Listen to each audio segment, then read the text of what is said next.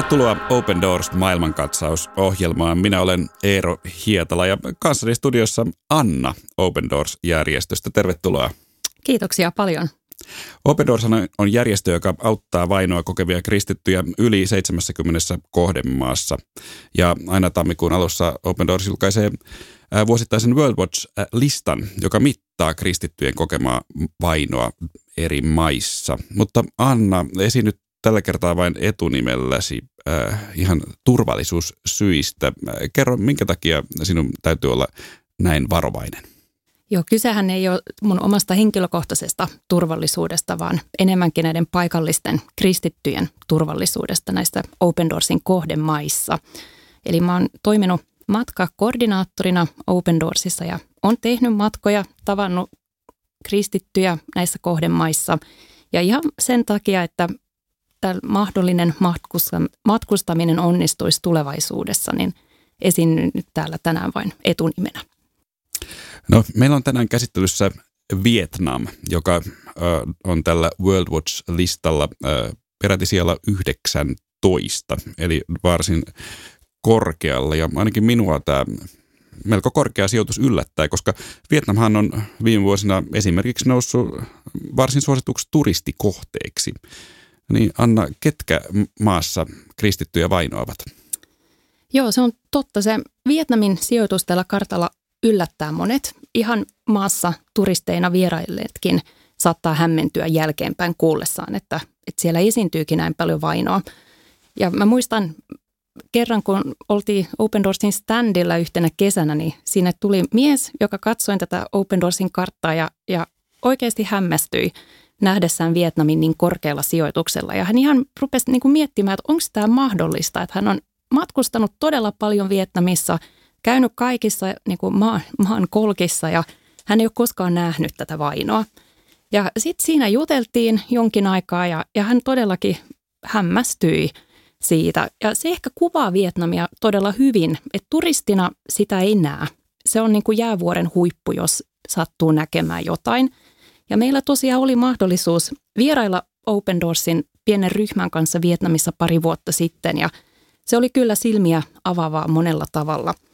Mutta se pääsääntöinen vaino, joka kohdistuu kristittyihin Vietnamissa, niin tulee siis hallinnolta, mutta myös siis kommunistihallinnolta, mutta myös ihan paikallisten kyläyhteisöjen kautta.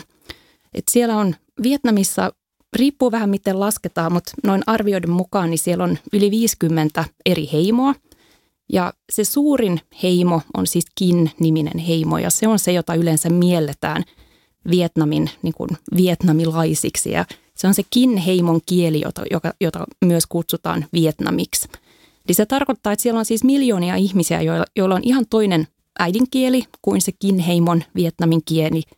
Ja ne muut heimot niin on yleensä vähän sellaisessa – ei ehkä yhtä tasavertaisessa asemassa kuin tämä niin kuin johtava kinheimo. Ja ihan näiden heimojen kes, niin kuin keskenään voi olla vainoa, mutta varsinkin ihan kylien omien yhteisöjen sisällä. Niin jos joku kylä, kyläyhteisössä äm, tulee tai päättää ruveta seuraamaan Jeesusta ja tulee kristityksi, niin yleensä hyvin nopeasti kyläyhteisö sitten hyökkää, hyökkää tämän henkilön kohtaan tai vastaan. No jos mennään nyt ensin nimenomaan tähän etniseen vainoon, puhuit, että on myös hallinnollista, niin miten näissä kyläyhteisöissä tämä vaino ilmenee erityisesti kristittyjä kohtaan?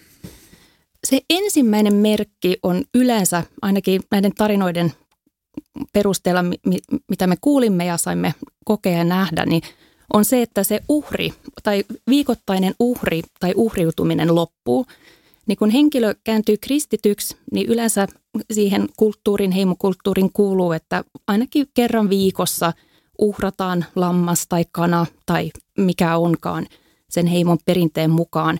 Ja se on aina välillä, se voi saattaa jopa olla niin kuin perheen naisen tai äidin vaimon tehtävä.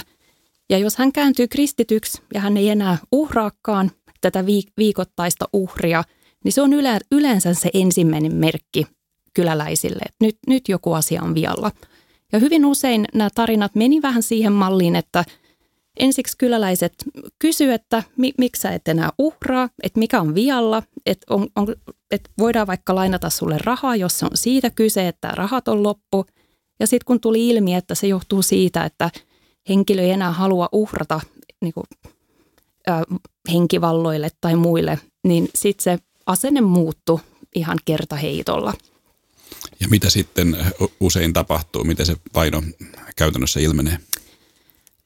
No näiden per, kertomusten perusteella niin hyvin usein nämä henkilöt yritettiin ehkä pakollakin käännyttää takaisin siihen heimouskontoon. Ja ellei onnistunut, niin sitten pikkuhiljaa heidän sato sa- saatottiin tuhota, ihan kodit saatettiin polttaa, moottoripyörät tuhottiin, koska yleensä siellä liikutaan moottoripyörillä ja hyvin, hyvin harvoilla on varaa autoihin. perheen jäseniin hyökättiin, saatettiin hyökätä varsinkin lasten lapsiin ja vaimoihin, joka on aika arka, hyvin sellainen raaka ja arka asia, niin kuin jos perheenjäseniin kohdistuu sitä vainoa. Ja sitten ihan lapsiin esimerkiksi sillä tavalla, että vaikka lapset saattoi olla ihan luokkansa parhaita oppilaita, niin heiltä evättiin sitten mahdollisuus päästä parempiin kouluihin, että ne olisi yleensä aina kommunistihallinnon edustajien, edustajien lapsille niin kuin määrätty ne parhaat koulutusmahdollisuudet. Ja se oli kyllä sellainen suuri huolenaihe monelle kristitylle vanhemmalle siellä Vietnamissa, että miten ne pystyy jatkuvasti motivoimaan omia lapsiaan opiskelemaan, kun ne tietää, että ne mahdollisuudet tyssää niin kuin vähän kuin seinään, että No, tämä siis on sitä etnistä vainoa. Todella Vietnamissa on kommunistinen hallinto ja, ja viittasitkin tähän, että, että myös hallinto vainoaa kristittyjä. Miten se näkyy? Varsinkin niissä kylissä, niin näiden kertomusten perusteella, niin kaikilla kylillä on yleensä ne omat kylähallinnot – ja ne yritetään aina keskittää niin kuin valtionhallinnolle, että valtionhallinto ei yleensä näe kauhean hyvällä sitä, että on niin kuin vahvat kyläyhteisöt. Ja yleensä sinne aina sijoitetaan sitten kommunistihallinnon edustajia näihin kyliin, joiden tarkoitus on sitten ihan tietoisesti tavallaan yrittää saada niin kuin Vietnami niin kuin y- yhdeksi samanlaiseksi maaksi, eikä niin kuin, että yritetään vähän saada niitä heimoeroavaisuuksia pois – mutta sitten ihan käytännössä se yleensä tarkoittaa sitä, että jos on niinku kyläyhteisöjä, niin kukaan ei oikeastaan saisi niinku erota siitä kovin paljon, että pitäisi niinku olla vähän saman kaavaan sopivia henkilöitä. Että varsinkin, ja sitten kristit, kristit, jos on kääntynyt kristityksi, niin se yleensä, yleensä ihminen rupeaa sitten pikkuhiljaa reagoimaan eriarvoisuuksiin ja se on myöskin sellainen asia, minkä takia kristityt on vähän tikun tai silmätikkuna – Vietnamissa, että ne hyvin nopeasti rupeaa puhumaan epäoikeudenmukaisuuksista ja se yleensä myös johtaa siihen, että ne vaikeudet vaan jatkuu. Äh, no, olet todella Vietnamissa siis käynyt äh, Open Doorsin äh, matkalla. Kerro hieman, miten Open Doors Vietnamissa toimii. Joo, no monella, monella eri tavalla, mutta Yksi, yksi sellainen suuri työ, mitä Open Doors Vietnamissa tekee yhteistyökumppaneiden kautta, on, että pid, niin kuin ylläpidetään tällaista koulutusta, että miten kristityt selviää vainoista. Ja se, englanniksi se kutsutaan Standing Strong Through the Storm, eli vapaasti suomennettuna, että pysytään vahvoina myrsky, myrskyssä.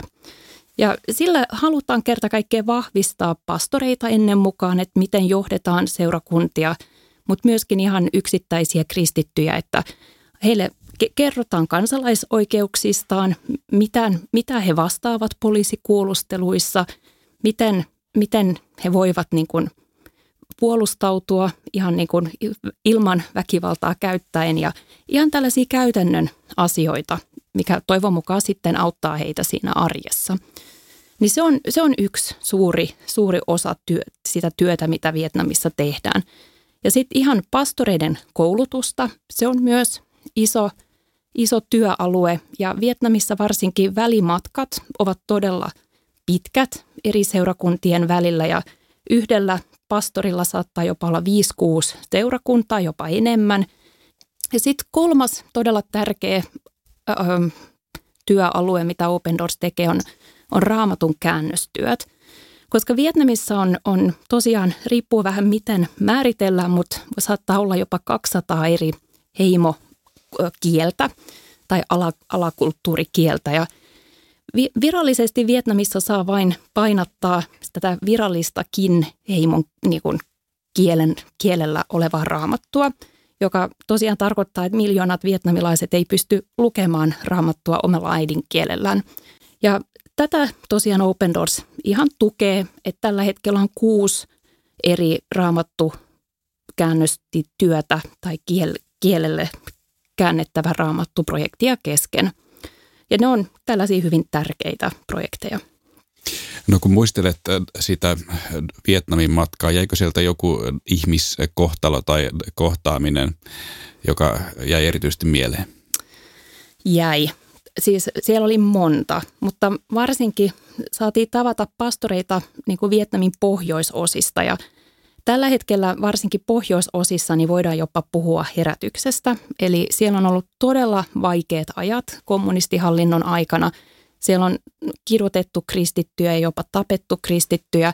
Ja ne, jotka selvisi siitä, niin tuntuu, että nyt, nyt se pyhä henki niin kuin liikkuu siellä aivan uskomattomalla tavalla tai meidän ihmisymmärryksen yläpuolella olevalla tavalla – ja nämä kertomukset, mitä nämä pastorit sieltä pohjoisosista kertoi, niin ne on kyllä jäänyt mieleen. Ja heille se oli aivan itsestään selvää, että kristityn elämään kuuluu, ellei kidutusta, niin ainakin jonkinlaista niin kuin vastoinkäymistä.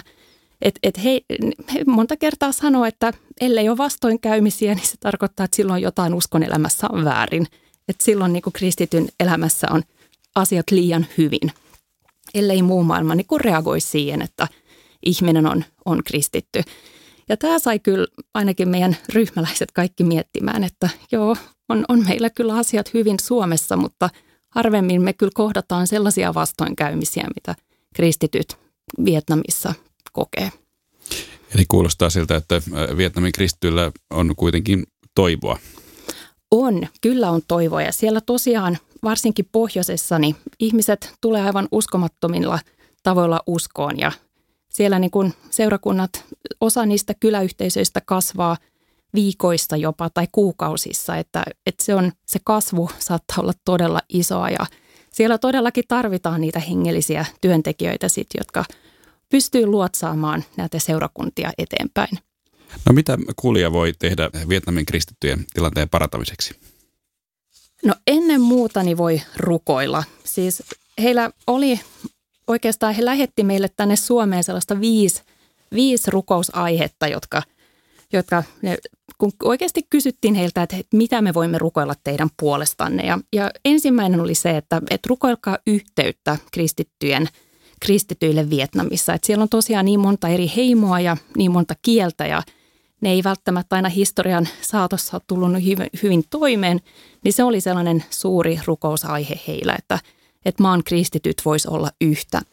Sitten toinen oli ihan tätä koulutusta uusille pastoreille ja kolmas oli, että yhteyttä pastoreiden ja seurakuntien välille juuri sen takia, että nämä välimatkat voi olla todella pitkät ja haastavat.